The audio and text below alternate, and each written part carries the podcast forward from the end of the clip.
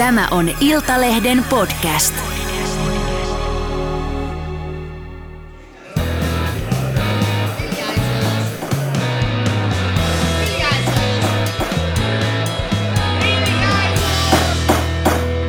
Politiikan puskaradio. Studiossa Marko Oskari Lehtonen ja Elli Harju. Ja Juha Ristamäki. oikein, oikein, oikein, oikein, oikein hyvää ja vielä kerran oikein hyvää perjantaita Elli ja Juha ja kaikki Politiikan puskaradion rakkaat kuuntelijat. Kaikki kaksi kuuntelijaa. Joo, terveisiä äidille ja Juha, kuka sulta kuuntelee tätä jaksoa? Koira. Mitäs Elli, kuka sulta kuuntelee tätä jaksoa? Pikkuveli. Ennen kuin mennään viikon eh, pääaiheisiin, niin otetaan tämmöinen viikon henkinen pääaihe, joka oli suuret journalistipalkinnot, jotka jaettiin keskiviikkona vanhalla ylioppilastalolla. Ja tämä eh, perinteinen palkintokaala päättyi jättimäiseen skandaaliin, kun politiikan puskaradion Kihniön kirjeenvaihtaja Juha Ristämäkeä ei valittu vuoden pomoksi, vaikka hän oli tässä kisassa megalomaaninen ennakkosuosikki. Juha, oliko sulla kaikesta huolimatta kiva ilta vanhalla? Kyllä, kyllä, totta kai. Päätökset olivat erittäin hyvin harkittuja ja perusteltuja. Kysehän oli kuitenkin viime vuoden pa- pomopalkinnosta, ettei se nyt sinä tänä vuonna enää merkitystä ole. Totta, Toisaalta mä en tiedä, onko muille kuin toimittajille koko gaalalla mitään merkitystä. ei, ei, ei sitten niinku minkäänlaista merkitystä. Mutta sen verran, toivottavasti tämä puheenaihe menee kohta ohi, mutta tota, niin sen verran pitää sanoa, että siinä esittelyvideossa pidin kuitenkin Jari Hanskan lausahduksesta, kun hän kertoi, miten hyvä tunnejohtaja olen. Niin se oli kyllä hieno hetki. Melkein tuli tippalinssi. Ei ollut ironia yhtään. Ei missään nimessä. Ja tosiaan äh, Ville Ranta, Iltalehden pilapiirtäjä, valittiin vuoden journalistiksi, eli äh, kyllä Iltalehtikin haki sieltä pojan kotiin, eli paljon onnea Ville, Ville Rannalle. Kuluneen viikon ykköspuheenaihe kotimaassa on ollut yllättäen elinkeinoministeri Mika Lintilä, jonka puhelimesta ei tällä kertaa lähetetty meemejä, mutta jonka alkoholin käyttö on herättänyt jonkin verran keskustelua, tai sanotaanko nyt suoraan, että aika paljonkin keskustelua. Ö, Julkaisimme viime viikon Puskaradion jälkeen jutun perjantaina illalla, jossa kerromme, miten Lintilä on esiintynyt ö, virkatehtävissään silminnähden päihtyneenä. Sen jälkeen Iltasanomat, Helsingin Sanomat ja Yle julkaisivat ilmeisesti vähän pidemmänkin aikaa teossa olleet omat juttunsa tästä samasta aiheesta. Tehdään tämä nyt selväksi. Lintilä on kiistänyt itse olleensa virkatehtävissään päihtyneenä, mutta hän on myöntänyt nauttineensa alkoholia erilaisissa tilaisuuksissa ja myös virka-autossaan. Elli ja Juha, eikö ole hieman erikoista, että ministeri myöntää julkisesti nauttineensa alkoholia ministeriön virka-autossa, ja tämä asia on niin kuin semmoinen loiventava asianhaara. Joo, mä, mä luulen, että hän on sen takia vastas meillekin, että miten, mä en muista sanasta sanaa, miten meni, mutta jotenkin, että olen saattanut oluen tai lonkeron joskus nauttia. No ei Lintiläkään muista sanasta sanaa, mitä No hän on ei, vastannut. mutta tavallaan jos hän olisi sanonut kategorisen ei, ja sitten olisimmekin saaneet jonkin ö, niin kuin sanoja vahvemman todisteen, kuten kuvan tai jonkun, jonkun muun vielä, niin hän ei olisi saanut suoraakin niin valehtelusta, joten hän jätti niin kuin tämmöisellä vastauksellaan pikkusen häilyvästi sen, sen au, auki, että, että on, on, on kyllä nauttinut, mutta, mutta ei niin kuin sen tarkemmin sitä Kun puhut sitä tästä sanonut. kuvatodisteesta, niin tarkoitatko se kuva, missä Mika Lintilä katsoo säätytalolla hallituksen neuvotteluissa tietokoneeltaan raveja? Tarkoitatko tätä kuvaa? No esimerkiksi, tai vaikka se, että hän istuisi autossa ja olisi lonkero huulilla, niin se olisi tietenkin vähän kiusallista sen jälkeen. Niin ja siis Lintilähän sanoi, että hän on juonut siis vaan lonkeroa tai olutta siellä virka-autossaan. Niin, mutta, lasketaanko lonkeroa alkoholiksi? mutta siis Mut onko siis se, että jos lonkero ja, oluen ja lonkeron kaataa samaan tuoppiin, niin muuttuuko se jaloviinaksi? En tiedä, mutta, mutta sinänsä niin kuin se, kai se pointti on niin kuin, se syvä, syvä pointti siinä on se, että ei- eihän, eihän väistämättä hän ministeri, niin kuin kaikki muutkin ministerit, joutuu työaikana juomaan alkoholia, koska he käyvät illallisilla ja muilla. Paitsi Matti Vanhanen. Paitsi Matti Vanhanen.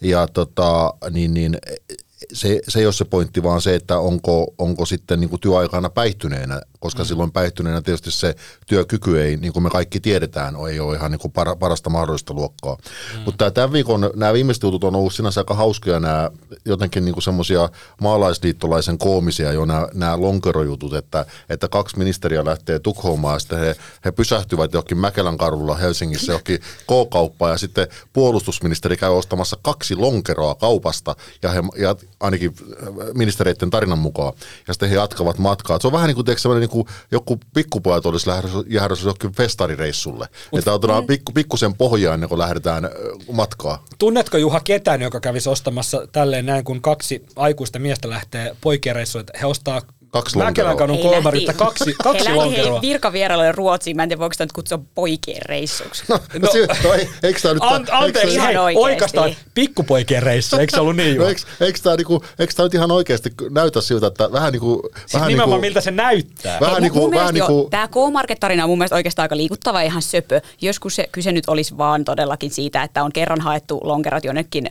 lennolle, kun lähdetään Ruotsin virkamatkalle. Mutta kuten Juha sanoi, niin onhan tässä niinku oikeastaan No ihan oikeasti sehän näyttää siltä, että, että niin kuin on menty, pysähdytty kauppaan ostaa juomista, sitten istutaan takapenkillä, varmaan pyydetty kuskia ja laittaa stereoita kovemmalle, missä joku suomipoppi on raikannut, sitten on ollut luu ulkona ikkunasta ja vertty vähän lonkeroja ja lauleskeltu. Mutta siis tä, tässä tarinassa on mun mielestä se, niinku, se ihmeellistä.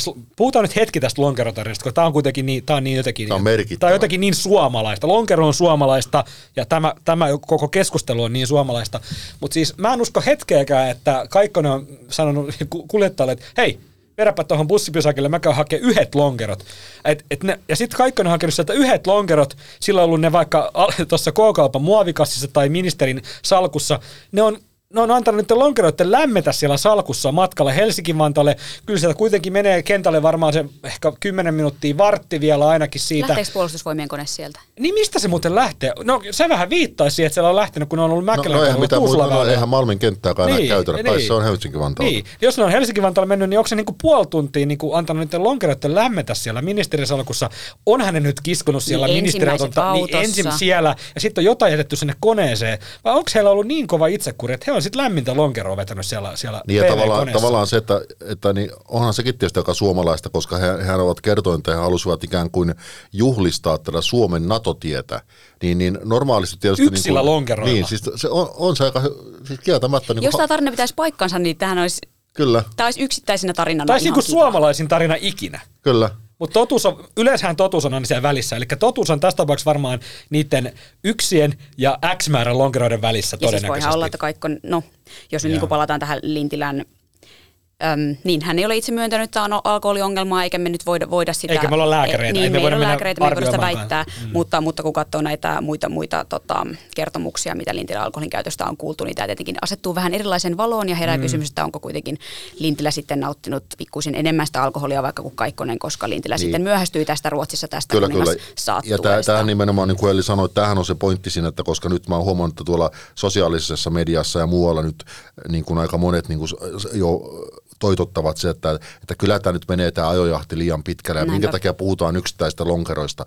No sen takia puhutaan yksittäistä lonkeroista, koska se liittyy nimenomaan tähän päivään, jolloin he olivat siellä mm. kuninkaan ja kuningattaren vastaanotolla illalla, jossa Lintilä istui vanhimpana ministerinä kuningattaren vieressä ja meina- meinasi melkein myöhästyä koko juhlasta. Niin totta kai nämä, ta, nämä yksittäiset lonkerotkin, jotka liittyvät siihen samaan päivään, ovat merkityksellisiä siinä kokonaisuudessa, ei yksittäisenä lonkerona. Ja se, että hän oli virkatehtävissä niin, tässä, aikaan. tässä Lintilän tarinassa alkaa olla aika paljon tämmöisiä erilaisia lonkeroita, jos voi sanoa.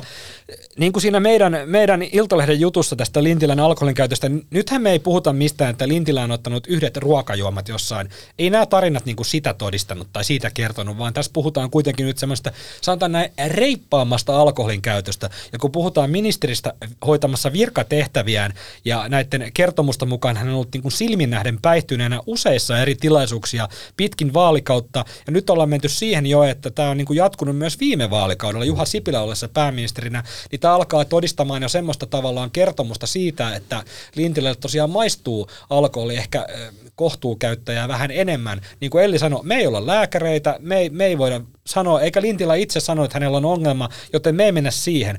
Mutta niin yksi asia tässä on se, että minkä takia tästä niin kuin näistä lonkeroista tai erilaisista lonkeroista puhutaan, niin on oikeastaan kaikki lähtee siitä meemikohusta. Siinä meemikohussahan ei ollut kyse siitä, että Mika Lintilä olisi lähettänyt yhden meemin keskustaryhmään. Hänhän sanoi, että ei ole lähettänyt. Ei mennä siihen. Mutta kysehän ei ole siitä, vaan siitä, että tämän jälkeen alkoi tämmöinen ihan ihmeellinen selittely. puhuttiin jostain afrikkalaisista hakkereista, että puhelin on kaapattu, ja no puhelinta ei ollut kaapattu, no tili on, tili on kaapattu, no tili ei ollut kaapattu, tili on käytetty rinnakkain. No en tiedä, onko käytetty.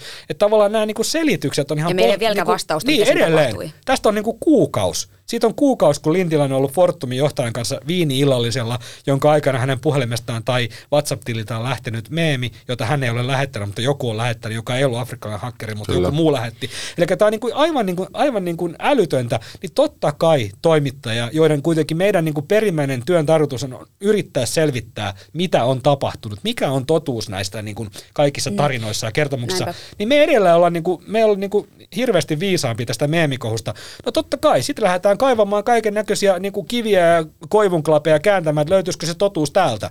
No sieltä ei löytynyt varmaan totuutta tähän meemikohuun, mutta sieltä löytyy vähän kertomuksia näistä niinku, ä, alkoholin huuruisista reissuista ulkomailla ja, ja kotimailla. Eli nyt tullaan siihen, mistä nyt puhutaan. Eli koska, koska tästä meemikohusta ei tultu niinku hirveästi viisaammaksi, niin sitten siirryttiin tavallaan polulla eteenpäin, että löytyisikö päästäisikö jäljille tätä kautta? No sieltä löytyi sitten tätä. Mitä mieltä te olette tästä näin, että niin kun, kysehän ei ole aina siitä, että mitä on tapahtunut tai mitä ei ole tapahtunut, vaan se, että miten se asia niin kun kerrotaan tai selitetään julkisuuteen. Niin tässä voi varmaan sanoa, että Lintilä ei ole parhaalla tavalla onnistunut. No ei, että kyllä tässä voi kuulijoille sen sanoa, että et, et, et, miksi tätä alkoholikohua nyt on selvitetty, niin se tausta oli, oli nimenomaan just tässä, tässä WhatsApp-meemikohussa. Ja, ja onhan meille, äm, no itse viime kesänä ensimmäisen kerran kuulin jotain niin kuin siihen viittaavaa, että, että Lintilä käyttäisi alkoholia niin kuin ministeriksi poikkeuksellisesti ja jopa ehkä virkatehtävissä. Ja onhan esimerkiksi ä, mu- muissakin medioissa kerrottu, että tämmöisiä jotain tapauksia on pikkusen selvitetty jo aikaisemmin, mutta ne ei ole sitten jutuiksi härmistyneet, että että tota, sitten ehkä kun tämä WhatsApp-kohu tul- tuli, niin alkoi muistua mieleen nämä vanhat, vanhat tota, kertomukset, mitä, on kuul- mitä ollaan kuultu ja, ja niitä lähdettiin kokoamaan yhteen, että, että sitten tätä syytä lähdettiin tosiaan Se on, juuri, se on juuri näin ja, ja siitä vielä sitä WhatsApp-kohusta sen verran, että tota, se, kun ne selitykset oli niin outoja ja, ja, ja sitten se varsinainen pointtihan siinä on se, että selityksestä kävi ilmi joka tapauksessa, että ministeri joko valehteli siitä, että hän ei ole sitä itse lähettänyt, tai sitten hänen kännykkänsä tai hänen WhatsApp-tilinsä on ollut jonkun muun tahon käytössä. Ja se, koska Mika Lintilähän ei ole niin kuin tavallinen ihminen siinä mielessä niin kuin me, hän on valtioneuvoston jäsen, mm. hän on valtion suurien salaisuuksien ääressä, ää, tota niin, ei-julkisten asioiden, asioiden parissa, mm. ja hänen kännykällään on tietysti paljon muitakin asioita kuin se WhatsApp-tili. Luoja tietää, mitä siellä on. Nimenomaan, nimenomaan. Mm. Niin silloinhan se ei ole mikään niin kuin ihan pikkuasia, jos, hänen, jos ministeri ei ole tietoinen, että missä hänen, A, missä hänen kännykkänsä mahdollisesti on, tai B, onko, joku, onko jollain muulla pääsy niihin ohjelmiin, joita hän käyttää siellä kännykässään. Mm. Et tavallaan, ja sitten kun tästä lähti, tästä hän lähti selittelemään tätä hyllyvälle su, suolle niin kuin näitä omia juttujaan, niin on ihan niin kuin aivan selvää, että totta kai sitä nousee kysymys, että o- oliko hän niinku ihan niinku tilanteen tasalla esimerkiksi tässä tilanteessa. Mm. Ja sitten kun taustalla on näitä kaikkia muita, mihin Ellikin tuossa viittasi tietoja siitä niin kuin mahdollisesta alkoholin käytöstä, niin, niin olisi minusta on aika outoa olisi ollut, jos ei tämä asia olisi noussut esille tällä tavalla, kun se nousi. Ja, niin, ja luki, tai siis kuulijoille tässä vielä se, että kun mullakin on jotkut ehkä tutut kysyneet, että no millä perusteella me sitä niin kuin juttua sitten tehtiin, että kun eihän meillä ole ihan mustaa valkoisella siitä, että hän on käyttänyt alkoholia virkatehtävissä, mutta siinä kohtaa me voidaan niin tehdä sellainen journalistinen päätös, että jos niitä kertomuksia on, on monta ja me pystytään tarpeen, jo, edes jonkin verran pitkälle niin vahvistamaan niitä vaikka useista lähteistä ja, ja videoilta ja, ja, ja tavallaan tämän tyyppisiä asioita, niin, niin sitten on, on niin tehty se, se päätös ju, ju, julkaista juttu, kun niitä kertomuksia on tarpeeksi paljon ja ajatellaan, että se on äänestäjille ja kansalaisille tärkeää mm. tietoa. Jos tarkoitat tuolla mustaa valkoisella Mika Lintilän Ja meillä oli niinku käsin kirjoittamaa lausuntoa, niin sitä meillä, mutta hän tai on ole kuitenkin... puhalluslukemia, että hän olisi vaikka ajanut rattijuopumuksen Joo, tai jotain. totta kai näissä on aina sana sanaa vastaan. Ja ministeri itse myöntää käyttäneensä alkoholia, mutta myöntää käyttäneensä alkoholia vain sopivassa määrin niin, että hän ei ollut päihtyneenä. Ja niin kuin sanoin, me ei ole lääkäreitä, me ei ole puhallettu lintilää, niin... niin Mutta voidaan vilkasta. voi, voi, voidaan vilkasta. Mutta äh, tutkivassa journalismissa, jota myös tämä Lintilä-uutisointi mitä suuremmassa määrin edustaa, niin tota, tutkiva journalismin tarkoituksena on kuitenkin paljastaa tämmöisiä epäkohtia, epäterveitä käytäntöjä esimerkiksi valtionhallinnossa. Ja kyllä tässä, tässä tota, muun muassa Helsingin Sanomat kertoi tästä Lintilän virkahuoneessa olleesta tarjoulukaapista. Var, var, varmaan voimme tässä lähetyksessä puhua ihan suoraan viinakaapista, jossa oli erilaisia alkoholijuomia, joita ministeri Mika sitten nautti kenties vieraidensa kanssa. Niin tota, olihan tämä niin kuin hyvin poikkeuksellinen käytäntö, josta on ymmärtääkseni sitten luovuttu. Eli Sipilän hallituskaudella Temissä Lintilällä oli tällainen viinakaappi, jossa oli muun muassa konjakkia ja hän laittoi sihteerinsä sitten hakemaan alkosta lisää sitä mukaan, kun tämä konjakki loppui. Niin eihän tämä niin kuin oikein tätä päivää mielestäni ole, että mä kysyin tuossa itse asiassa maanantaina, soitin lähes kaikki Marinin hallituksen ministereiden sihteerit läpi ja kysyin heiltä ihan niin kuin vakavissani, että on, että anteeksi, että onko, onko ministerin virkahuoneessa tällaista tarjoulukaappia, niin kuin, jota kustannetaan veronmaksajien rahoilla, niin, niin heitä aika monta nauratti tämä kysymys. Mä olinhan tosissani kysyn, että onko tämmöistä viinakaappia, niin ei ollut, ei kenelläkään.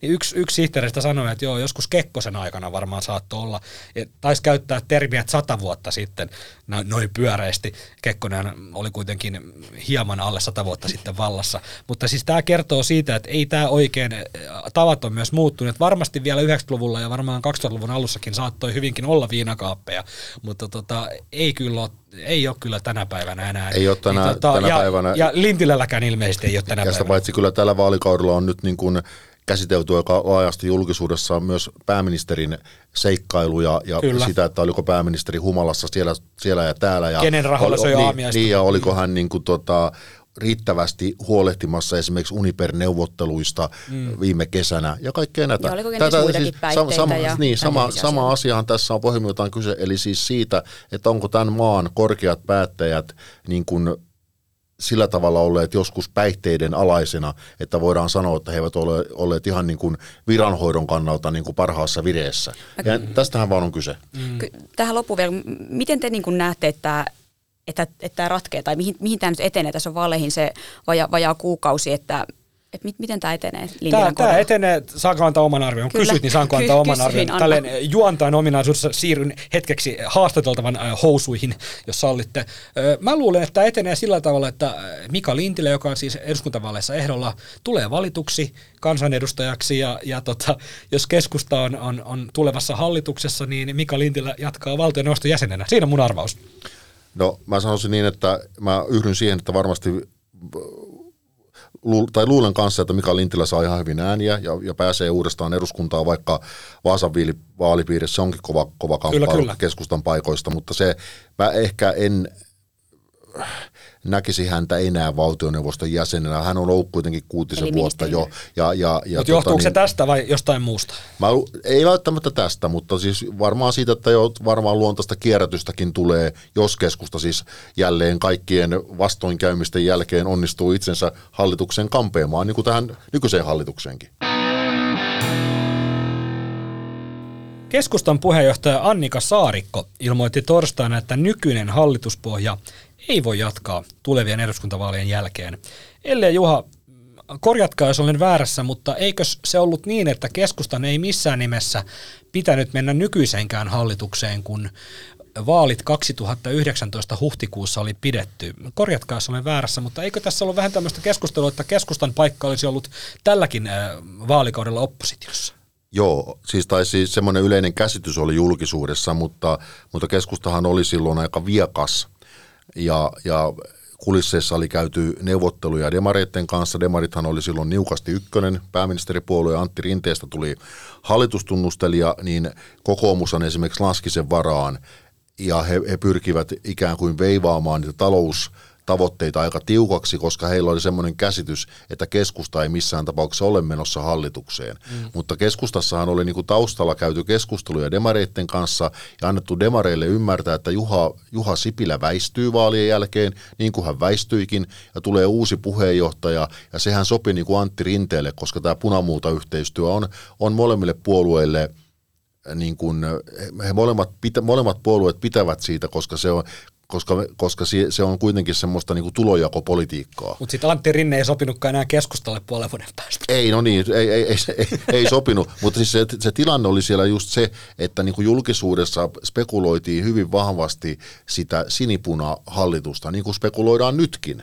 Mutta keskusta taustalla teki ikään kuin ohimarssin ainakin t- tässä mielessä ja meni hallitukseen. Eli Juha, tulkitsenko nyt sinun oikein, onko, onko Annika Saarikolla ja keskustan viakkailla veteraaneilla siellä tota, taustalla joku tämmöinen salainen punamulta kuvio jälleen muhimassa? No jos sä kysyt keskustan, mä oletan, että keskustan kenttäväen mielestä ykkösvaihtoehto edelleen on se yhteistyö demareitten kanssa. Ja pitää muistaa, että se, että mitä Annikka Saarikko eilen sanoi, että, että tämä nykyinen pohja ei käy, niin sehän ei tarkoita sitä, etteikö heille käy yhteistyö demareitten kanssa. Mutta se ongelmahan siis se, mikä on myrkkyä keskustalle ja keskustan kenttäväelle, on yhteistyö vihreiden kanssa.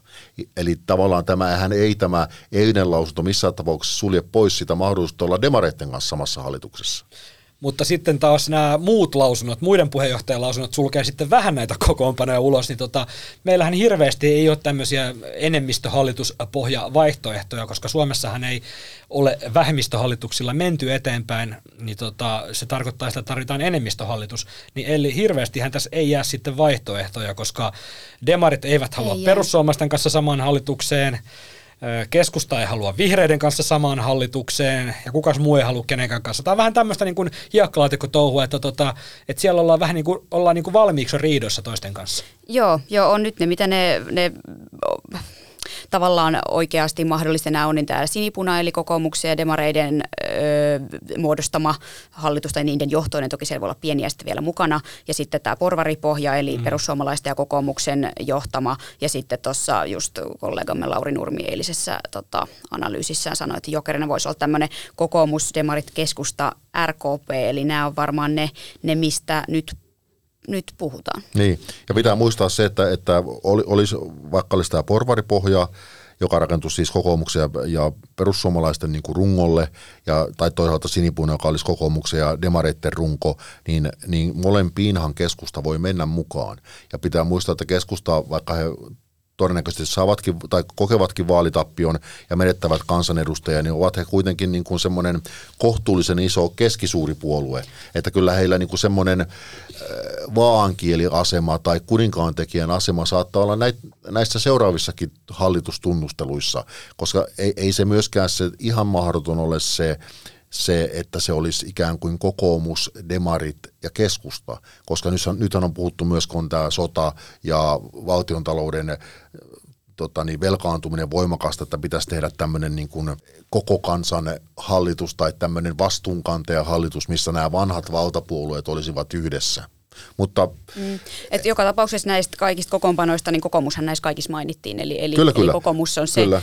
ja sen takia kokoomus on, tai no kokoomus ei ole tähän mennessä muuten kauheasti niin kuin sanellut, mutta nythän hän esimerkiksi meidän haastelussa tällä viikolla paalutti sen, että no, onhan he nyt tämän paaluttanut, että to, toki, että he eivät lähde enää mihinkään sellaiseen, missä ei, ei, ei valtion velkaan puututa, mutta nyt he puhuu tästä 6 plus 3, eli tulevalla vaalikaudella 6 miljardia sopeutusta ja sitten vielä 3 miljardia. Eli tämä on niin kuin tavallaan se heidän kynnyskysymyksensä ja se on asetettu ja sekin en sitten tiedä, miten, miten demarit niin voisi siihen lähteä tai miltä se sinipuna-mahdollisuus tuossa niin, valossa näyttää. Se, se on kiinnostava just sen kannalta, että totta kai tämä, tämä Saarikon eilinen ilmoitus avasi peliä sillä tavalla, että koska nyt on ne vaihtoehdot pöydällä, jossa molemmissa mm. käytännössä kokoomus on mukana, ja sitten tiedetään nämä kokoomuksen tuota, reunaehdot näiden hallituksen muodostamiselle, mm. että jos, jos kokoomus on ykkönen, niin sittenhän demareitten pitää liikkua joko ennen vaaleja tai vaalien jälkeen. Että tietysti vaalien jälkeen on eri puheet, mutta kyllähän se, että jos, jos, näil, jos demarit ihan puhtaasti näillä puheilla menee vaaleihin, mitä he ovat nyt puhuneet, niin kyllä se takinkääntö sitten, jos he aikovat olla hallituksessa mukana, on aika iso. Koska nyt he eivät ole puhuneet mistään selkeistä kyllä, leikkauksista. Kyllä. Se 400 miljoonaa, mitä he on esittäneet suoria kyllä. leikkauksia, eikä mitään muuta. He on keskittynyt siihen ka- kasvuun. Nyt tuli vaikka tällä viikolla tämä uusi hyvinvointiohjelmaehdotus, jossa on näitä terveystarkastuksia. Sinällään hyvä idea, mm. että, että että kansalaisten terveyttä niin kuin nuorelta iältä asti tai siis kaikille yli 18-vuotiaille tehdään säännöllisiä terveystarkastuksia, sillä kohennetaan terveydentilaa, saadaan vähennettyä ehkä sairauspoissaoloja, pitkäaikaissairauksia, mutta tämä ei ole just niin kuin mitään tä- tämän hetken leikkauspolitiikkaa, mikä niinku Ei, kokoomuksen ja, ratkaisu nimenomaan, ei nimenomaan. käy. Ja koska nyt tarvitaan sekä, sekä ihan, hyviä, ihan hyvä sinänsä tämä terveysohjelma, mutta sehän ei voi olla mikään vaihtoehto sopeuttamiselle. Eikä se sovi vaan- kokoomukselle. Niin, koska se pitää, Niinku pitää, tehdä, pitää tehdä molempia. Mm. Onhan demarit siis esittänyt, älkää nyt unohtako, onhan demarit esittänyt leikkauksia muun muassa, tota, tai tämmöisiä säästötoimenpiteitä, muun muassa tämmöisiä toimitiloja tehostamalla, niin Se on 100 totta. miljoonaa euroa, niin miettikää 100 miljoonaa euroa tuohon tota, valtion, valtion budjettiin, niin tota, Paljon me käyttiin tänä keväänä tuohon uuteen sähkötukeen, oliko Niin. 400 miljoonaa? Kyllä. Joo. Niin tota- ja, sitä, ja sitten mä tästä vielä tästä tilanteesta sen verran, että, että jos ajattelee sitä demarien tilannetta, niin Kallubeissahan heidän kannatuksensa on kuitenkin ollut nyt 19 ja 20 välillä suurin piirtein. Ja Erittäin sehän on, hyvä. sehän on erittäin hyvä He kannatus. vaalivoitosta. Kyllä, erittäin hyvä kannatus pääministeripuolueelle mm-hmm. ja he tekisivät noilla luvuilla niin kuin huomattavan vaalivoiton. Mm-hmm. Niin ei kai voida ajatella, että jos he tekevät huomattavan vaalivoiton, mutta jäävät kakkoseksi, jos kokoomus on pikkusen kuitenkin edellä, tai perussuomalaiset tai kokoomus, jompikumpi, että he, että he niin kuin sanoisivat, että hei, tehtiin, tehtiin iso vaalivoitto, mutta me mennään suoraan oppositioon. Mm. Ei tietenkään. Totta kai heidän pitää niinku kääntää se kyllä. va- käyttää se vääntömomentti Kyllä, ja totta kai he haluavat, haluavat tuollaisella kannatuksella hallitukseen. Mm. No sitten tulee se kysymys, että kenen kanssa, koska persujen kanssa he eivät mene, eli he menevät sitten kokoomuksen kanssa. No sitten tulee se kysymys, että mitä tehdään tälle sopeuttamiselle. Eli tämä on niinku se tavallaan se kehä, jota, jota tässä nyt kiertään, ja odotetaan, että muuttaako demarit niin kuin tässä vaalien alla jollakin tavalla niin kuin retoriikkaansa tässä sopeuttamisessa, koska eihän se sopeuttaminen myöskään tarkoita sitä, että, että pelkästään leikataan. Sehän voi tarkoittaa, että jos 6 miljardia sopeutetaan, niin vaikka leikataan kolme ja nostetaan veroja kolme mi- Ja miljardia. heidänkin kuitenkin ohjelmassa oli muistaakseni 3,5-6 miljardia oli se heidän niin kuin sopeutustavoite. Kyllä. Eli on tavallaan tässä sopeutustavoitteesta oikeastaan kokoomuksen kanssa ihan tavalla linjassa, että se kuuski heille on niin kuin jokseenkin mahdollinen. Mä muistelen, että se meni sen kuuteen asti, Kyllä. se oli viiteen tai kuuteen. Mutta sitten siellä tavallaan niitä varsinaisia leikkauksia demarit ei kertonut, mutta Tavallaan se, että jos vaan jättää kertomatta niitä, niin ehkä niistä voisi joustaa. Mutta esimerkiksi eilen Antti Rinne kyllä sanoi, että leikkaukset eivät ole meille vaihtoehto. Ei, ja sitten ja se ongelma on se, että okei, heille, heille kelpaa sopeuttaminen, mutta jos sopeuttamisesta valtaosa tehdään esimerkiksi niin kuin pääomaverotuksesta tai yritysten vero, tai niin kuin osinkoverotuksesta ja näitä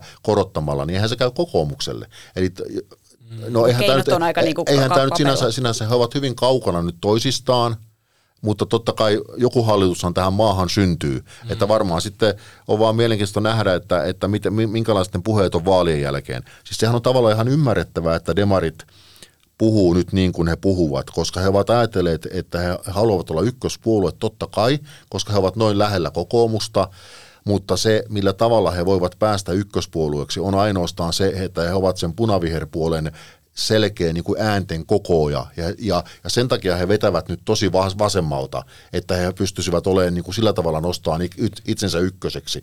Mutta siinä on aina se riski, että miten siltä pohjalta ruvetaan sitten niitä hallitustunnusteluja käymään.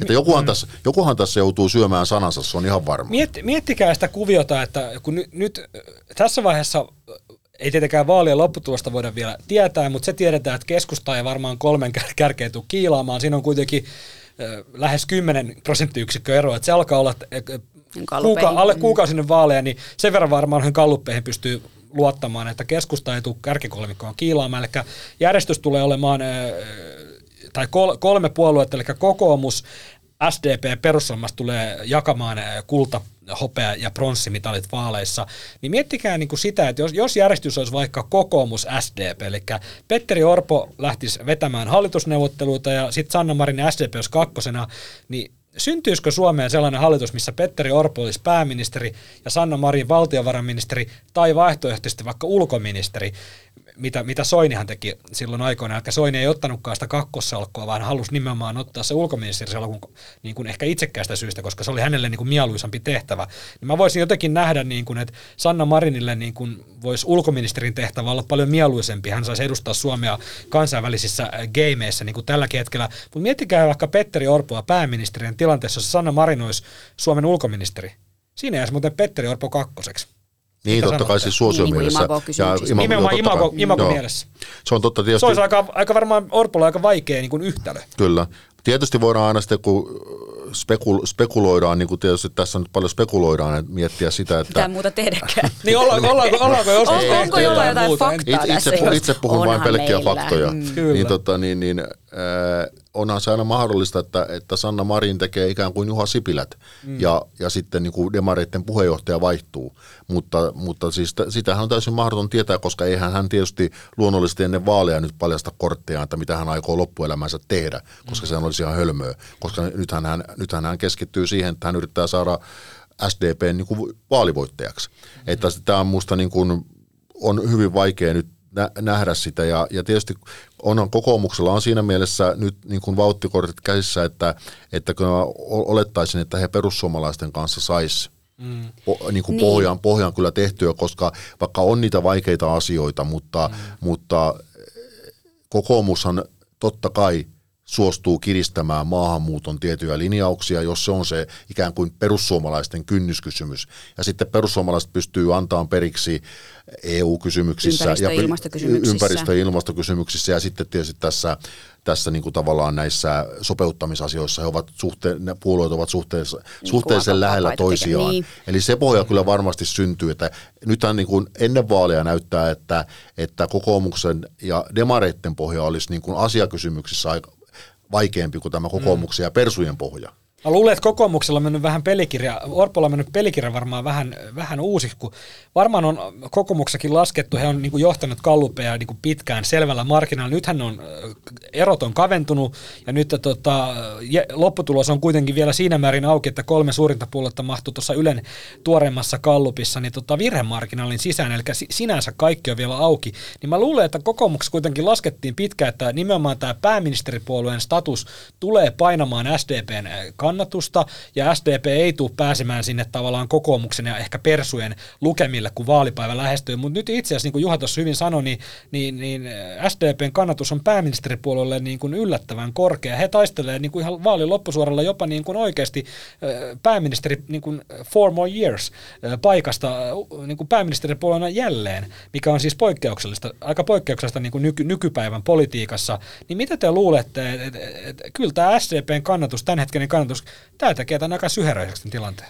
Joo, joo, siis kyllä täytyy sanoa, että en itse ollut ihan varma, että millainen peliliike se oli, kun Marin silloin, tota, oliko tammikuuta vai helmikuun alkuun, kun hän tota, sanoi, että sanoi tämän tota, kommentin tästä, mm, että, että perussuomalaiset on niinku rasistinen puolue ja, tai että rasistisia puheenvuoroja on, on sieltä esitetty ja, ja sitten oli myös tämän ilmassu, että, että, että perussuomalaisten kanssa demarit ei lähde samaan hallitukseen, niin vähän tämmöinen niin kuin, muodosti nämä, nämä niin sanotut niin kuin blokit, vähän tälleen no se oli peliliike. tyyli. Niin, se, se oli, nimenomaan peliliike mm. ja, ja se on gallupeissa näyttänyt kuitenkin sit toimineen, että et, et, et eikö sen jälkeen ole niin pientä nousua ollut niin sieltä lähtien demareiden niin tuloksissa. Ja, ja tämä on siis ainakin mun käsitys nimenomaan, että on, tämä on Marinin analyysi demareissa niin kuin tehty ja hänen tavallaan pelikirjansa mukaisella toimitaan ja hän on katsonut niin kuin Ruotsista myös Kyllä. mallia tässä blokkiajattelussa. Kyllä ja, se, ja, ja siis se voi, voi ajatella, että no ainakin noin kallutulosten pohjalta nimenomaan, että se toimi ja, ja se varmaan niin kuin ajatuksellisestikin toimii siinä mielessä, koska sehän on kuitenkin vanha totuus, että, että vaalien alla pitäisi pystyä luomaan niitä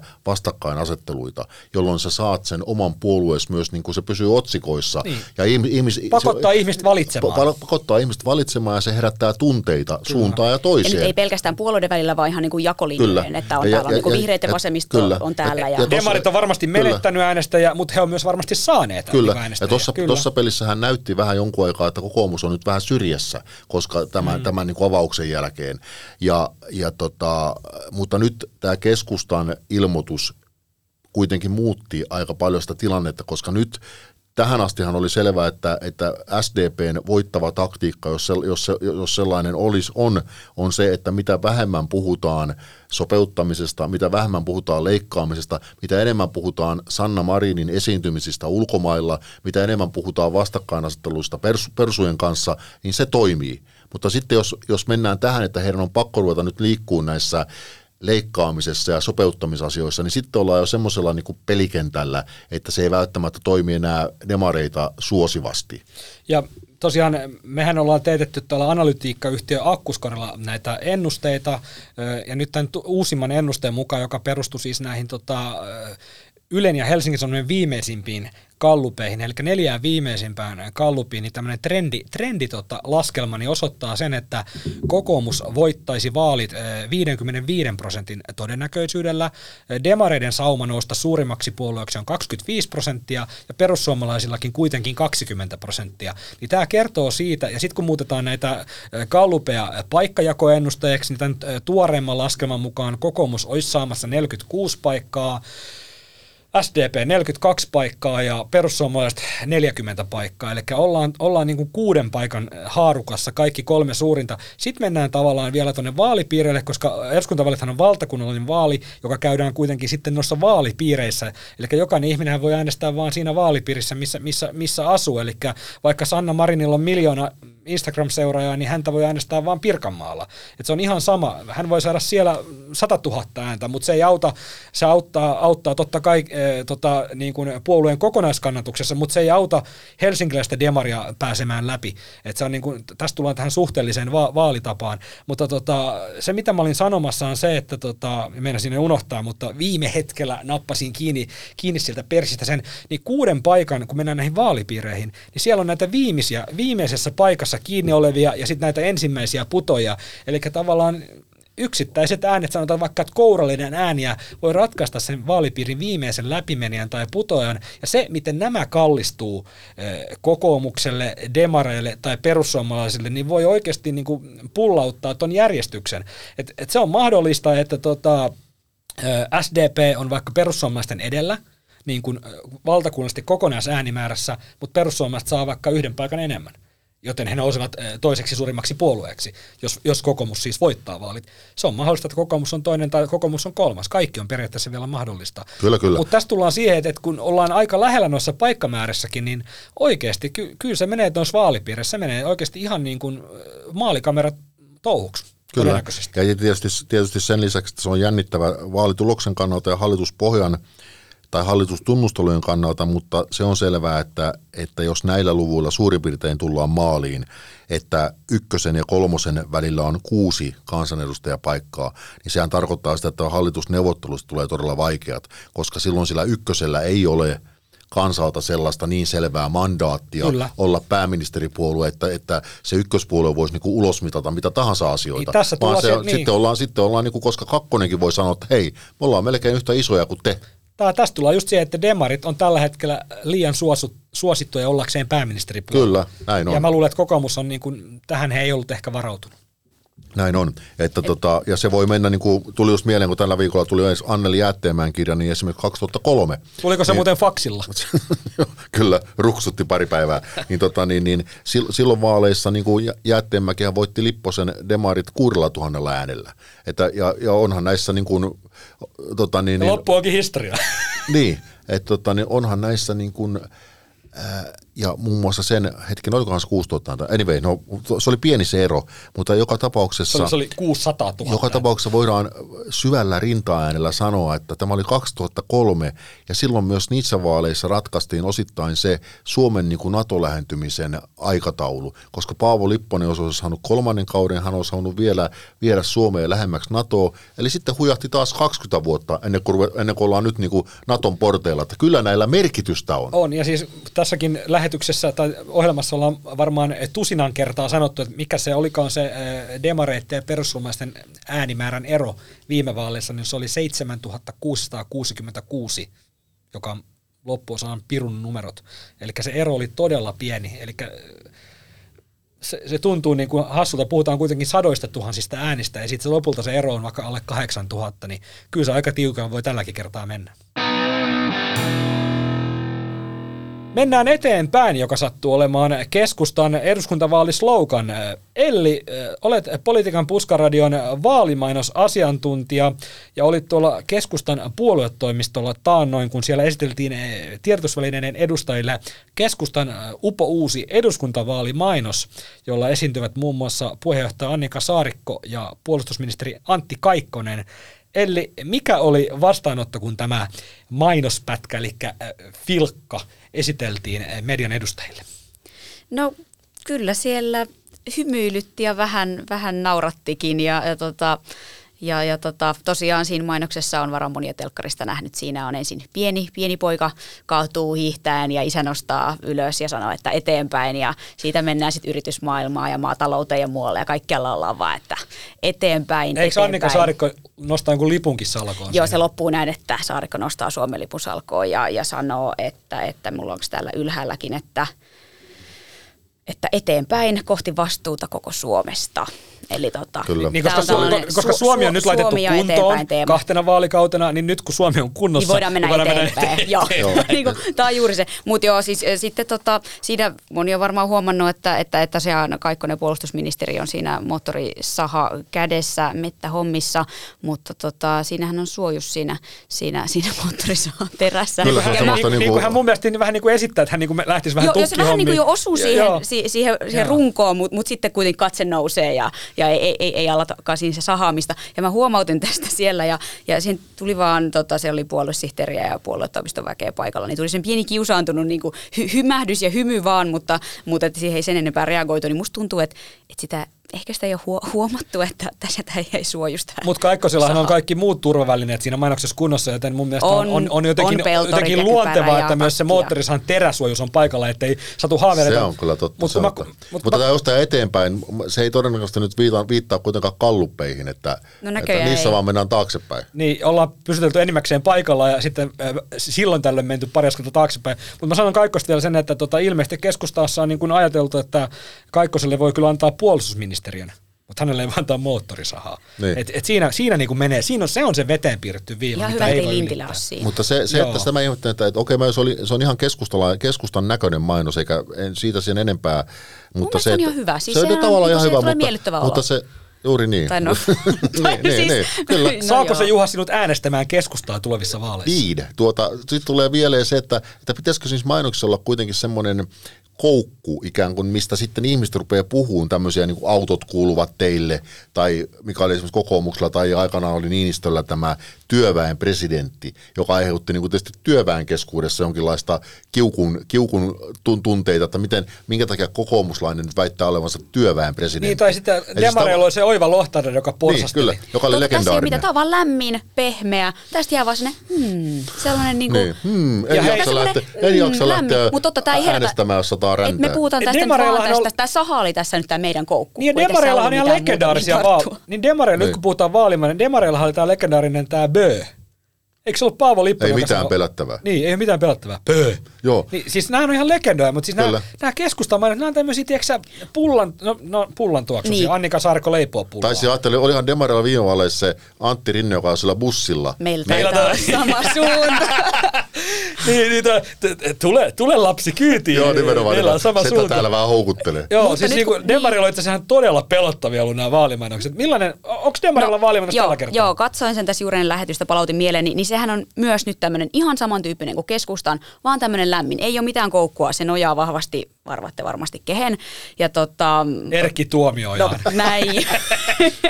Eli Ei tota, joo, Ma- Marin, Marin Öö. aloittaa tämän mainoksen ja, ja hän sanoi, että näinä aikoina vaaditaan rohkeutta, katsoa luottavasti tulevaan ja pitää huolta jokaisesta. Ja sitten siinä mainitaan varhaiskasvatus ja koulu ja reilu palkkatyöstä ja että yhteiskunnalta saa, sa, on niinku saatavissa tukea ja se on vaan, se on vaan niinku tämmöinen. Ei, ei siinä ole mitään. ei siinä ollut sitä valoa, iloa ja olavia.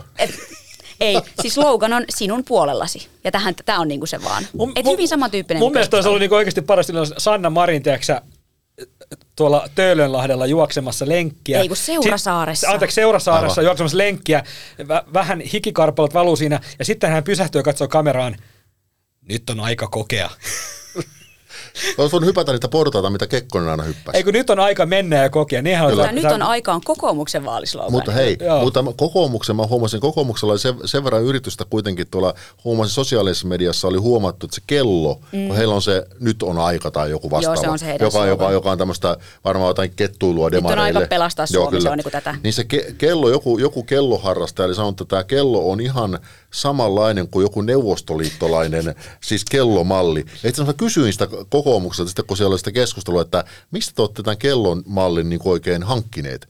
He, oli tietysti, he ovat tietysti ostaneet se joltain mainostoimistolta, joka oli ottanut se jostain niin kuin kuvapankista. Mm. Eli en nyt saanut ihan täyttä va- vastausta siihen, että onko se joku niin kuin neuvostoliittolaisen perinnekellon malli, mutta ilmeisesti se on, tai voi olla, ja se on aika hauska tietysti, kun he ovat tämmöinen NATO-puolue ja, ja mennään kovasti NATO, jos he ovat laittaneet mainoksensa tämmöisen niin kuin vanhan, vanhan niin kuin itänaapurin kellomalli. Mutta tästä päästäänkin siihen, että kokoomuksellahan on, on, on, on aikaisemminkin ollut onnistumisia näissä tota, kuvapankkivalinnoissa, eli tota, Tämä oli mun mielestä 2022 tämmöisessä, niin kuin, onko se varjobudjetti tai oppositio tekee tämmöisiä omia mm, vaiht, vai, vaihtoehtobudjetteja, vaihtoehtobudjetteja, niin sen vaihtoeh, kokoomuksen tota, vaihtoehtobudjetin niin kuin, ö, yhdeksi kuvituskuvaksi oli, oli valittu sellainen tota, niin kuin kuvapankkikuva, missä oli tällainen niin kuin animaatiohahmo, millä oli sellainen tällainen viiksekäs mies, jolla oli tällainen punavalkoinen niin kuin, ö, liituraita uimapuku. Tällainen koko, se joku Super Mario vai? No vähän se on niin kuin, joo, mutta sellainen niin kuin uimapuku, punavalkoinen Valko Raitanen, niin siitä tuli vaan vinkkejä, että, että tota, onkohan, tota, onkohan kokoomus ottanut mallia tuota Tanskasta, missä oli tämmöinen kohu piirretty, lapsille tehty kohu piirretty, oliko se John äh, Dillerman vai mikä se nimi oli, se oli tällainen mies, jolla oli se miehellä oli tällainen samanlainen uimapuku, mustat viikset, ja hän oli tunnettu siitä, että hän oli maailman pisin penis. Eli hänellä oli tällainen niin kuin useita metrejä pitkä penis, joka oli myös... joo, ja hän, Miksi hän, Tanskassa tehty tämmöinen lapsille? Tästä on uutisoitu meillä. meillä. Se oli siis Tanskassa, se oli niin kuin, oliko se Tanskan tota, Ylellä vai missä se oli, niin estetty tällainen, tällainen äh, sarja, missä oli äh, John-niminen mies, oli maailman pisin penis, ja se penis eli niin kuin omaa, omaa elämää niin kuin ilman tämän Johnin niin kuin tahtoa. Hän muun muassa kesytti leijonia sillä, hän, hän niin kuin hakkas vissiin polttopuita ja auttoi mummoja kadun yli sillä, sillä peniksellä. Niin tämmönen, tämä on siis tehty niin kuin ihan lapsille Tanskassa ja siitä oli ihan hirveä kohu, että tanskalaiset oli tietenkin närkästyneitä tässä, mutta osa tanskalaiset oli sitä mieltä, että tämähän on parasta ikinä. Tästä oli Suomessakin uutisia, niin, niin, tota, niin kokoomuksella on siis tämmöinen aika hyvä track record, että, että, että nämä kuvapankkivalinnat ei aina välttämättä mene kyllä, ihan kyllä nappiin. Tämä, kyllä tämä kuulostaa ihan kokoomukselta. kyllä, kyllä. Elli, oliko sinulla jotain sanottavaa? No mä vielä tuossa Persuilla, no siis no, kokoomuksen videossa. Tästä tossa, päästäänkin, päästäänkin hyvällä aasinsillalla. Hyvällä aasinsillalla. No hei, käsitellä nopeasti toi kokoomuksen vielä, etteivät he jää paitsioon, niin se on, se on myös tällainen TV-mainos, jossa on, on Valtonen ja, ja Ainokaisa Pekonen ja, ja Häkkänen ja tota, lähtee tämmöisellä, että... Ainokaisa Pekonen kokoomuksen vaalimainoksessa? Ei, kun Anna, ei, ei kun siis rupesin vaan miettimään, että tämä oli uutinen. Siis tämä oli, an, oli oikeasti ollut uutinen. Joo. Ainokaisa Saarinen, siis tämä hiihtäjä. Ei, Anna-Kaisa Ikonen. No niin. Kiitos. Joo, he ovat tässä ja, ja tota, että on ollut aika myötäillä, olla kilttiä kuuliainen, ottaa lisää velkaa ja toivoa, että kaikki kääntyy parhain päin. Ja sitten tulee Orpo, joka sanoo, että nyt on aika lopettaa ajelehtiminen ja luotsata Suomi takaisin kotiin. Mutta toi, toi on hyvä. Mä en niinku luotsata Suomi takaisin kotiin. Niin, missä me ollaan pääministeripuolueelle. Ulkomailla, Ruotsissa. Mutta mun mielestä siinä olisi pitänyt olla sillä, että, että se olisi niin kuin se nämä kokoomushahmot menee siinä, ja sitten tulisi vaan semmoinen ääni, joka sanoo, että olemme jo jakaneet ministeripaikat, mutta käydään nyt ne vaalit kuitenkin. Mun mielestä olisi ollut, nimenomaan, siinä olisi ollut, siinä olisi ollut Petteri Orpo keskellä, sitten olisi ollut Antti Häkkänen hänen kainalossaan ja Elina Valtonen toisessa kanssa, se on vaan sulle, mulle, meille, autot kuuluu teille. Hei, mutta oivaltavin kyllä näistä suurista puolueista, niin, niin perussuomalaisilla, mä en tiedä, ootte nähnyt tämän, heillä on tämä Oispa Metsää, tai siis televisiossa mä oon nähnyt tämän Oispa Metsää version, mm-hmm. jossa siis tota on, tämä alkaa näin, okay. että... Eli, eli, että, eli, no niin. anteeksi, ennen kuin meet, tota, arvatkaa yksi valtioneuvoston jäsen, jos hän olisi käsikirjoittanut, niin arva mitä se Oispa olisi jatkunut. No, lonkero. Anteeksi, eli No niin, eli alkaa näin, että Suomi, järvien ja metsien maa ja meidän pinta-alastamme 75 prosenttia on metsää, lä, Ja sitten tota, zoomataan, tota, on tämmöinen drone-kameralla, niin zoomata, zoomataan sitten keskelle metsää, jossa on tämmöinen yksinäinen mielenosoittaja kyltin kanssa. Ja, ja hän siellä huutaa väsyneenä, että oispa metsää, oispa metsää, pelastakaa metsät. Ja sitten sitten alkaa kuulua tämmöinen laulu, se taitaa olla, mä en muista miten se menee. Kumpalla ja sitten, Mitä? Kumpalla ja Ei tule. Ja sitten, sitten tulee kerto, kertojan ääni, joka sanoo, että pelasta Suomen metsät varkailta, pelasta Suomi ilmastohulluudelta. Eli tämä on tämmöinen niin ironinen, että Suomi on täynnä metsää. Joo, kyllä, kyllä. Mä ajattelin, mä ajattelin just, että kun, kun tämä jostain... jostain Sun ilme oli niin hämmentynyt. Ei, kun mä ajattelin, että mä, musta, mä en tosiaan valitettavasti nähnyt tätä, mutta musta rupesi tuntaa, että onko se niin kuin liian älykäs mainos. Se on, se on oikeasti se, aika niinku, älykäs. Se, niinku, se edellyttää sitä, että niinku katsoja ymmärtää Joo, jotain. koska mä muistan, kun tämä tuli telkkarista, niin mun piti vähän sillä tavalla jo niin pyykkien laiton lomassa niin pysähtyä hetkeksi miettimään. Ja itse asiassa mun mielestä parempi versio on tämä Oispa lunta, jonka mä YouTubesta löysin. Ja siinä on tällainen niin kuin, tämä sama yksinäinen aktivisti, niin hiihtää eduskuntatalo talo edessä, lunta pyryttää aivan helkkaristi ja, ja tota, sitten huutaa, että oispa lunta, oispa lunta. Ja sitten siinä on tällainen niin kertojääni, joka taas sanoo, että meille on sanottu, että ilmastonmuutoksen vuoksi 2020-luvulla enää Suomessa ei saada lunta, mutta sitten tämä aktivisti vaan niin ryömii siellä lumessa ja sanoo, että oispa lunta, oispa lunta. Ja sitten se mainos taas päättyy siihen, että pelasta Suomi yltiöpäiseltä Milleköhän puolueelle, Aa. milleköhän Se on niinku- puolueelle persut vittuilee tässä? Mä En tiedä, en tiedä. En, en tiedä, Mut- mutta, mutta sitä vaan, joo, vaan voi olla ihan hyviä ja mainoksia. energiasta mutta, vielä sama versio, Niin. jossa tämä on turvesuola tämä sama aktivisti. Ja oispa sille, oispa energiaa, oispa energiaa.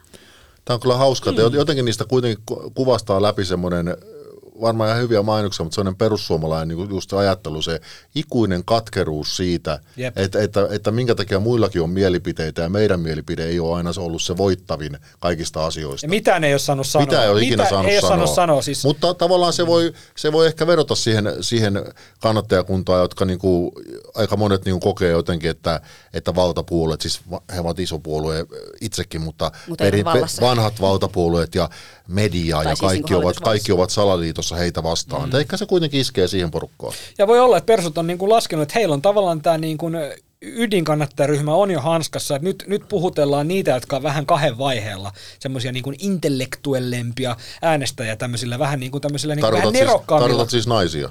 No en mä, niin, no miksei, mutta vaikka nyt vaikka, jotka on ehkä kokoomuksessa riittää tai vähän demareissa. Niin, niin, en tiedä, vihreistä ei varmaan hirveästi tuu loikkareita, mutta niin kuin Ei varmaan varmaan näillä demarista ja kokoomuksesta. Mm. Pääministeri Sanna Marinia ei ole tällä hallituskaudella kiinnostanut opetella ruotsin kieltä.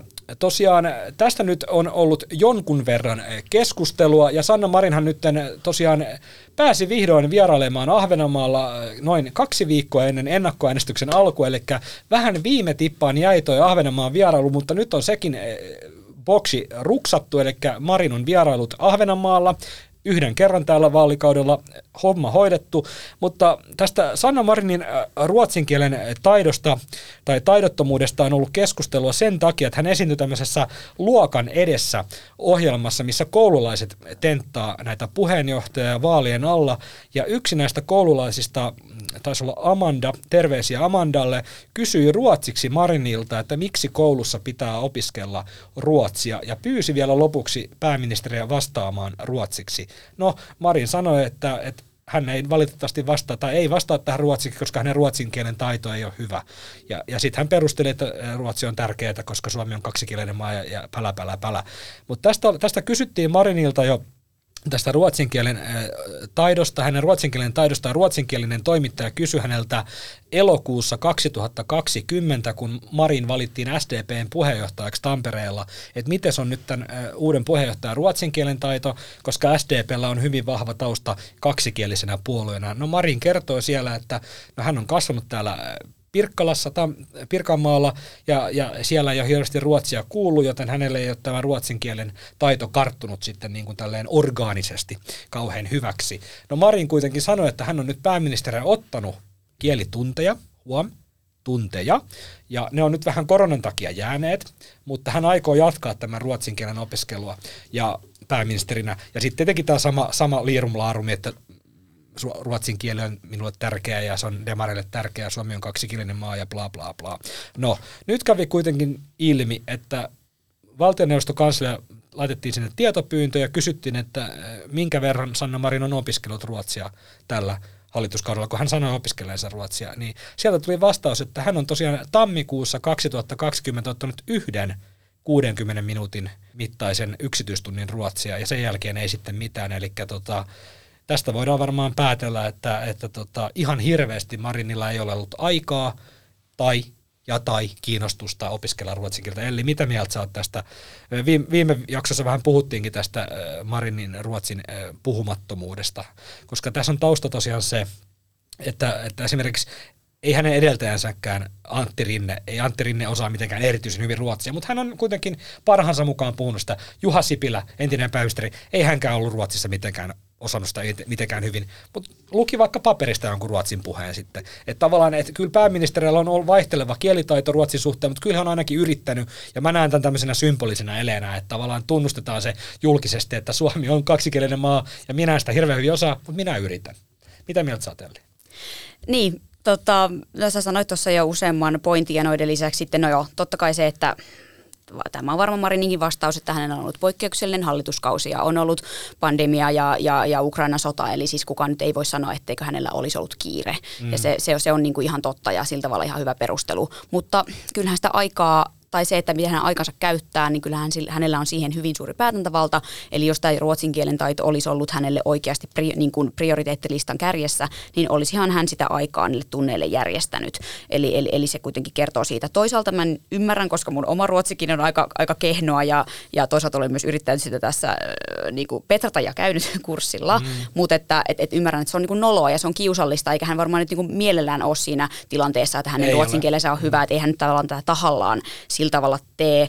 Mutta sitten se esimerkiksi, miten hän tuolla niin kuin lapsille sanoi tuossa luokan edessä ohjelmassa, että, että en nyt puhu, kun en ole kovin hyvä, niin eihän se ole myöskään kauhean hyvä esimerkki, että se antaa ju, just sen kuvan, että jotta ruotsia voisi puhua, niin sitä pitäisi osata täydellisesti. Mm. Niin ei se ole lapsillekaan hyvä viesti, eikä Suomessa hyvä viesti. Ja esimerkiksi tällä hetkellä, niin kuin sä mainitsit edellisiä pääministerejä, mutta mm. siis myös ö, presidentti Sauli Niinistö, niin hän puhuu, hän puhuu kaik, aina ruotsia, kun sellainen tilaisuus on. Mä olin vaikka pari viikkoa sitten Ruotsissa, jossa hän puhuu Norja ja Ruotsin pääministerien kanssa yhteisen tiedotustilaisuuden kokonaan ruotsiksi. Hieno mm. suoritus, ei se ollut mitenkään täydellistä se kieli, mutta hän, mut hän yritti, välillä mm. vähän kompuroi, sitten taisi jossain kohtaa pyytää joltakin vähän sanaa, apuakin ja muuta, mutta hän kuitenkin niin suoritti sen ruotsiksi. Ei, se oli, ei, ei tee siitä suurta ei, numeroa. Ruotsin kieli ei vaikka Niinistölle ei se ole hänen vahvinta osaamisaluetta, mutta hän silti pamlaa menemään. Kyllä.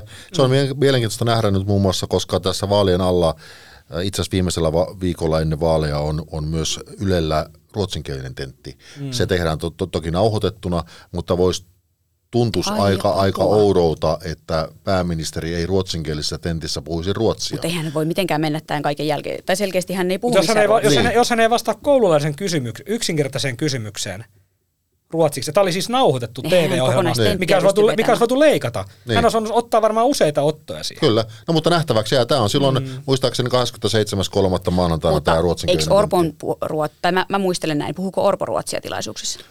puhuu, ei varmaan hänkään nyt mikään kauhean, kauhean erinomainen puhuja ole, mutta, mutta se on totta, että, että kyllä yleensä tuolla tasolla olevat ihmiset puhuvat ruotsia sillä tavalla, että he pystyvät auttavasti. auttavasti. Mm. Ja tietysti mitä nyt ylipäätään tässä on spekuloitu myös paljon Mariinin näistä kansainvälisistä hommista ja muista, esimerkiksi EU-hommista, niin tavallaan kyllä EU-ssa sitten, jos aikoo olla EU-ssa huipulla, niin pitäisi pystyä puhumaan jonkun verran myös ranskaa.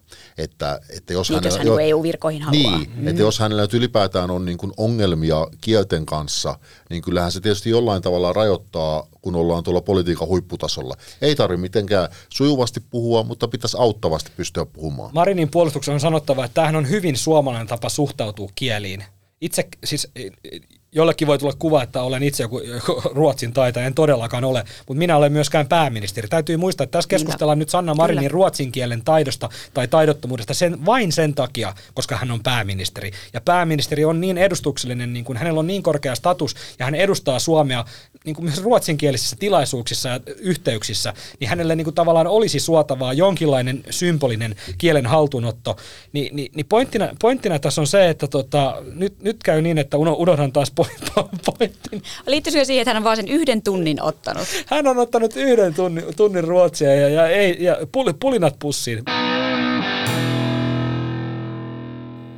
Perussuomalaisten Ville Ryytman jakoi naistenpäivänä punaisia ruusuja Helsingin rautatieasemalla naisille ja vitsaili äh, tota, Twitterissä, että hän jatkaa tätä vaaliahdisteluaan tuolla, niin e- Elli, pakko kysyä sulta näin alkuun ja ehkä varmaan Ai näin myös... naisena.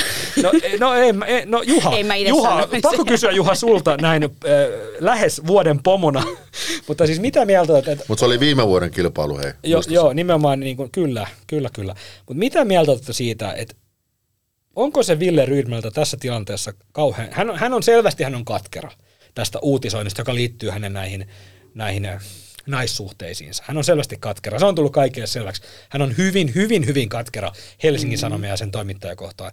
Mutta onko se nyt naisten päivänä kuinka viisasta jakaa ruusuja? No se on varmasti viisasta, mutta vitsailla tämmöisellä naisten ahdistelemisella No ei todellakaan ole. Mitä mieltä te olette? Tässähän kertoo siitä, että hän ei hän ei, hän ei edelleenkään myönnä, että minkäänlaista ongelmaa hänen käytöksessään olisi ollut tai olisi, ja hän vaan vitsailee tällä koko asialla, siitähän se kertoo. Niin. Millaisen viesti se Juha lähettää sun mielestä niin kuin Ville Joo, Rydmanista? no musta se to- tosiaan niin kuin, niin kuin, varmaan hän ei tietysti niin kuin viitannut sillä naisten ahdisteluun, mutta joka tapauksessa Hän se... puhuu vaaliahdistelusta. Vaali, jo- joka tapauksessa musta se nyt ei ole kovin ottaa huomioon tämä keskustelu, mitä on käyty hänen toiminnastaan, ja, ja vaikka hän on itse tosiaan täysin eri mieltä kuin mitä, mitä sitä on uutisoitu, niin, niin en mä tiedä, onko se nyt kuitenkaan niin kuin Leikin asia. leikin asia joka tapauksessa, koska niin kuin ahdistelu ne on yleisesti ottaen ollut olemassa oleva ilmiö, eikä puhunut Ville Rydmanista, niin, niin ylipäätänsäkään, niin minkä takia, sen,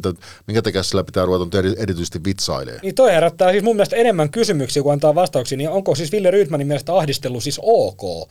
Että toi herättää mun mielestä enemmän Niin. kysymyksiä kuin antaa tavallaan sit vastauksia. Miksi ei voinut vaan jakaa niitä ruusuja ja laittaa sinne vaikka kolme sydäntä? Hyvää naistenpäivää. Niin, tarviiko siihen laittaa yhtään mitään? Niin. Semmoinen Se, on muuten, se on muuten ollut kiinnostavaa. Tuossa Helsingin uutisesta julkaisi tuossa tämmöisen äh, tekemänsä kallupin Helsingin tilanteesta. Ja silmiinpistävähän siinä oli, oli muun muassa se, että perussuomalaisten kannatushan on laskenut Helsingistä tämän kallupin mukaan, kun sitä peilataan siis viime, viime vaalien kalluptulokseen.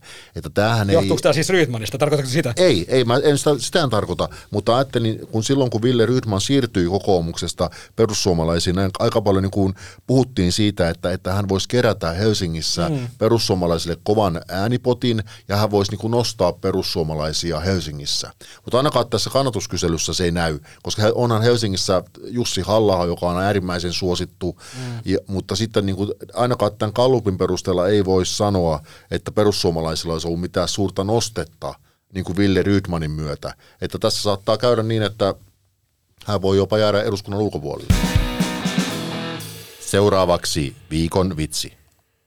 Mitä keskustan puheenjohtaja Annika Saarikko vastasi, kun häneltä kysyttiin, nauttiiko Mika Lintilä hänen luottamustaan? Ei. Mika nauttii konjakkia.